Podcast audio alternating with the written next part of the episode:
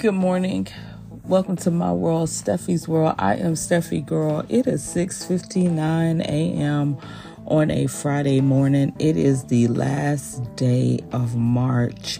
I hope all is well wherever in the world you are listening from and I don't know what I'm going to title this one. I'm going to try to avoid Foolish Friday. I probably try to avoid, but I'll come up with something. But um this morning there's some things on my mind. I've been up since five o'clock, and that's crazy because it's my day off, and I always tell myself, "Oh, I'm gonna sleep as as long as humanly possible." Yeah, right. So I'm I'm up. Not feet have fit the floor up, but I'm awake, alert, and lucid. So um.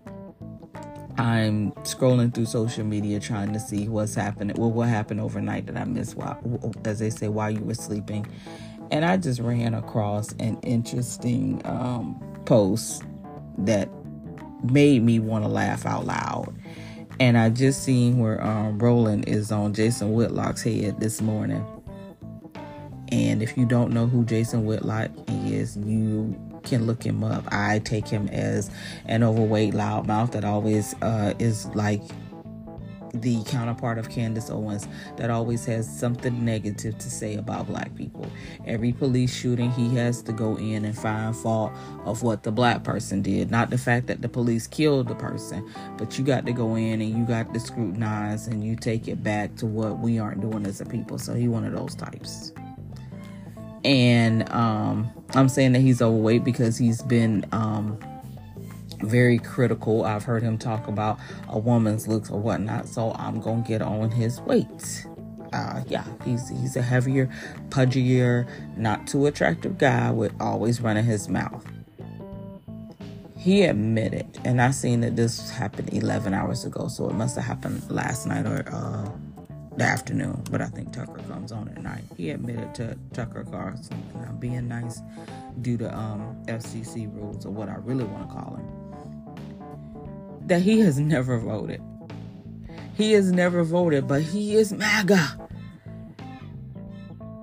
And he is just so upset of what we're trying to do to this country and where we're trying to take it. MF, are you for real? You have never voted and that's fine if you want to align yourself with MAGA. I don't care about that. You know, you have blacks for Trump, and you have some that are really disillusioned, and they really think that they're Republicans, and they really think that they're accepted. And I'm gonna let you have that. If you think that's the party for you, that's fine. That's that that that's fine. But you have never voted. That probably would have been something that I kept to myself. It totally stunned me when Snoop and Shaq, both years ago, I just registered to vote. I never voted. But your mouth was always running. The age old saying is is that if you don't vote, you don't complain. And that means shut up on all aspects. You don't have no view politically if you don't vote. We don't want to hear it. You lend nothing to the conversation if you didn't vote. And if you go in there and do stupid ish, like write in candidates, put in Mickey Mouse, what is that doing? Why does that make you feel so empowered that you went in there and wasted time and threw away a vote? What, what is that doing? I, I knew somebody sat there and told me, well, um, I voted for Bernie Sanders. Bernie Sanders wasn't on the ticket. So basically, you didn't do anything. You went in there and wasted time and effort for what? For what? I don't. I never understand that.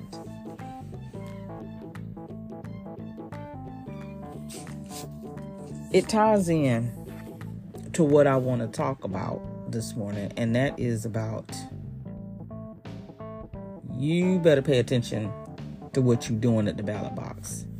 You better pay attention to what party you align yourself with. I don't want to hear that you vote the issues. There's a two party system in this country. It's A, B. There isn't even a C anymore. So I don't listen to these people and they BS about I vote the issues. I don't know what that means. And until you can tell me something else, it's it, you have choices A or B. There is there is no C, and I ask this all the time, and I never get a concrete answer because there's not a viable third party for you to vote for. In my state, there is nothing for quote unquote independents. So I'm very curious. What do you do?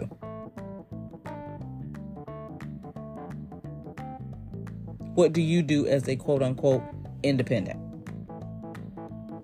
It comes down to Democrat or Republican. That's what it comes down to.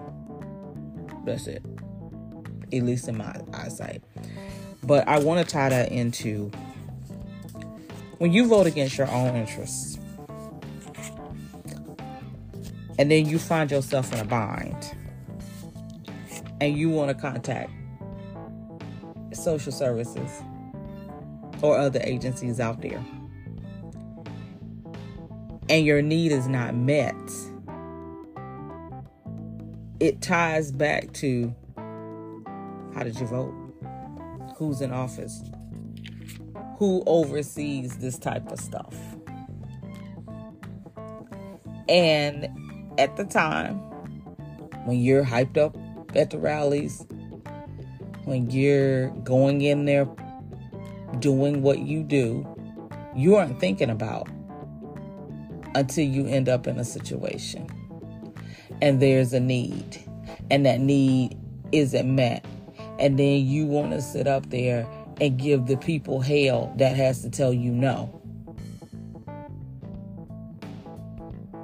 the party that is in control now do not care about social services they are getting ready to mess with food stamps and those of you who are those of you who get food stamps are about to find out what I'm talking about.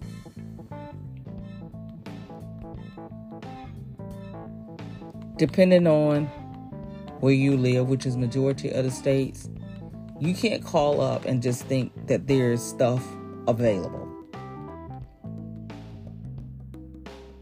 Nobody's going to help you get back home if you go on vacation and spend up all your money and get stuck.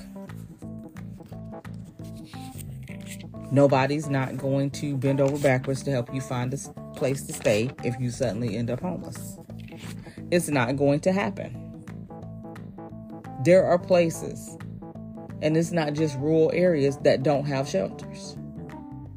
If there's no shelter and you wind up homeless, where are you going to go? I can tell you exactly where you're going to go outside or in your car. If you aren't couch surfing with somebody or sleeping on somebody's floor or, or somebody has somewhere for you to come, there is nowhere for you to go in some places.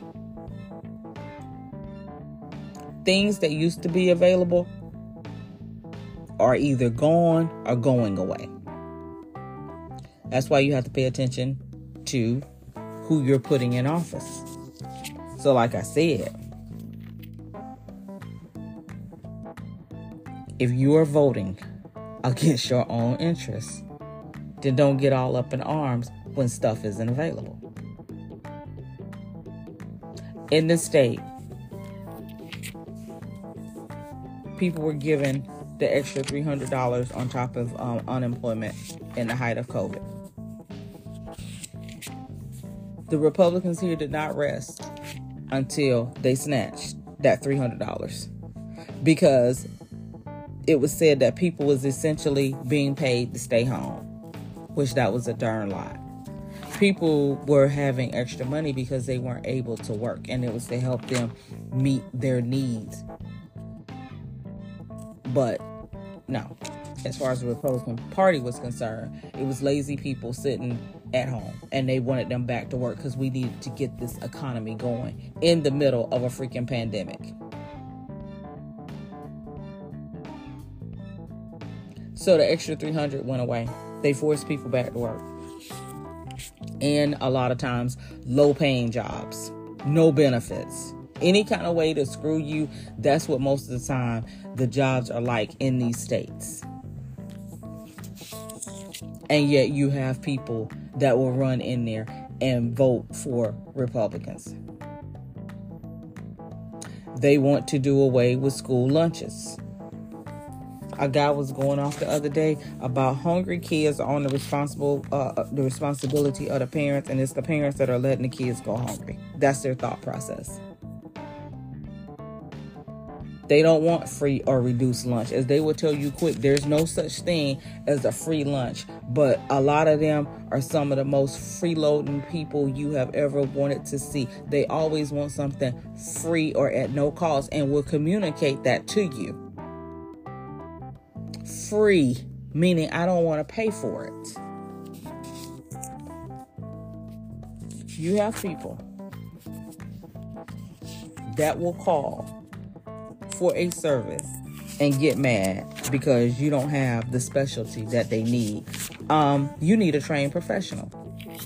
You need somebody who has expertise in the area that you're having a problem with. You're not going to find that at a toll free number unless the people are equipped to do that.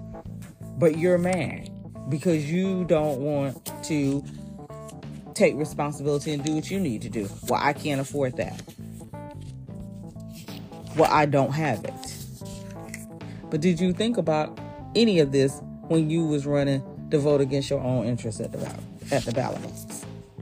Have you thought about a lot of the stuff you need to take up with your local officials of why isn't this available? Why isn't that available? And if it doesn't work on the local level, maybe you need to kick it up a notch and go up. There's always a chain of command. So once you leave local, it goes to state. Once it leaves state, you go to federal but have you talked to the congressman in your district? Because I know of one particular district right now, his phone ought to be blowing up, but it's not.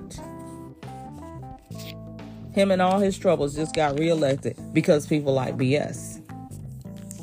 I found that out a long time ago. And everything is all good. As the as the saying goes, it's all good when the rabbit got the gun.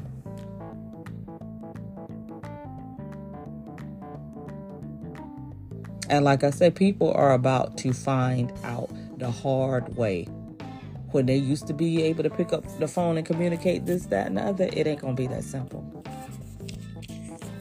411 is either gone or going away. Where you used to be able to call and you needed the number to this, you needed the number to that. No,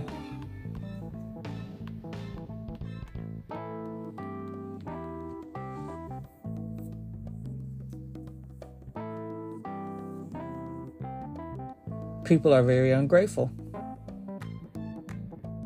How are you going to complain about food that you get from a pantry that just gave you some food, but because it doesn't have your staples in there, you want more? Everybody's struggling. A lot of agencies don't even have funding like they used to have because people aren't able to give like they used to be able to and you have people mad. You have people mad. At the end of the day, nobody has to do anything for you. It would be good to have help. And sometimes we all need a little help. But I'm just saying, pay attention to who is at the helm. Who are you putting in office? Who are you voting for? And I will say it again if you are voting against your own interests, meaning that you know that you need some of these services and your party is cutting it, why do you keep voting for, for individuals that don't care?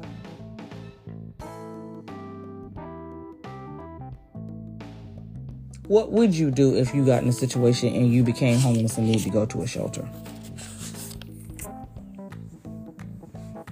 I found out years ago when I was uh, in Detroit and came very dangerously close to almost being in my car. I found out what almost being homeless felt like and being in that quagmire where you just didn't know. I was fortunate. I never had to live in my car and I went to the shelter on the advice of somebody else. If you go to the shelter, you will get priority on the housing list. That's a lie. That's a lie. And within 24 hours, I left. And I was like, I'm not doing this. I'm not going to do this. Um,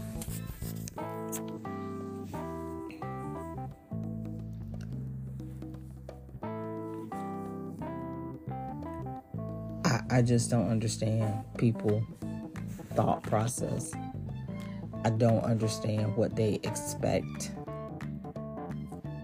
I don't even know what people want anymore. because, like I said, I spent a year off of work.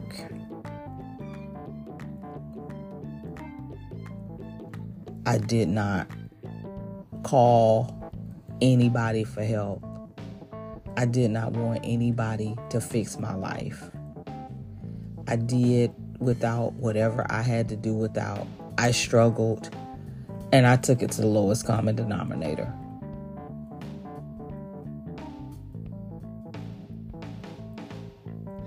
You have the ones who always tell you to pull up pull yourself up by your bootstraps. I did the best I could with straps that I had until they almost were on the verge of collapse and they broke. And there was a reason why I did that. I wasn't going to sit across from another worker and be treated like crap and talk to like, what's wrong with you and why don't you have it together? And I'm going to act like this is my money that I got to distribute out. I wasn't going to do any of that. So, the way for me to preserve my peace, the way for me to not be bothered with it is not to go down there. So, I did not file for unemployment. I did not go and apply for any social services. I did not do any of that. I knew what my mindset was. I knew what I was and wasn't going to take. I didn't take it out on no workers. I, and like I said, I did not call anybody. A lot of this stuff I didn't even know was out there. And once I did find it, it's out there, I left it out there.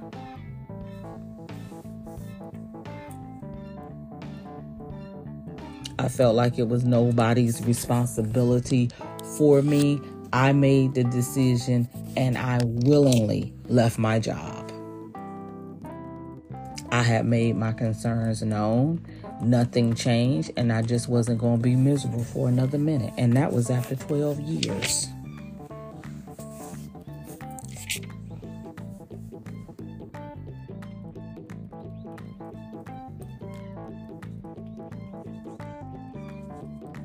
You could literally probably go to Waffle House.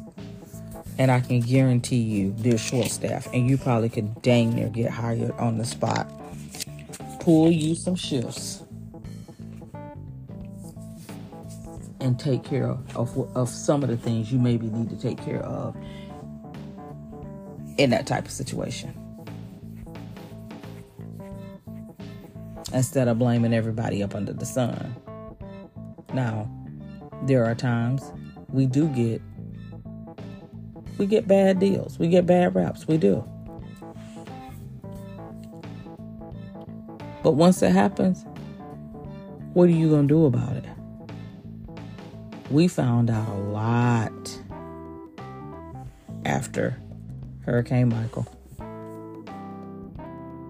We was in a quagmire of a situation. That's why I can sympathize with the people of um the it's been six months after Hurricane Ian. I can also sympathize with the people, I believe it's in Rolling Fork, Mississippi, that were hit by the deadly tornado um, last week and basically leveled.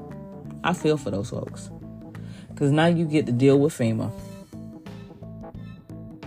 And that's a whole nother beast when you're thrust in a situation that was out of your control and you still end up struggling and can't get the help that you need.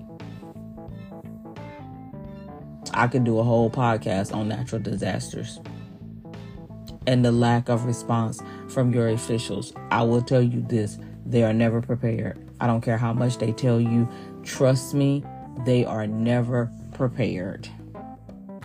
Never.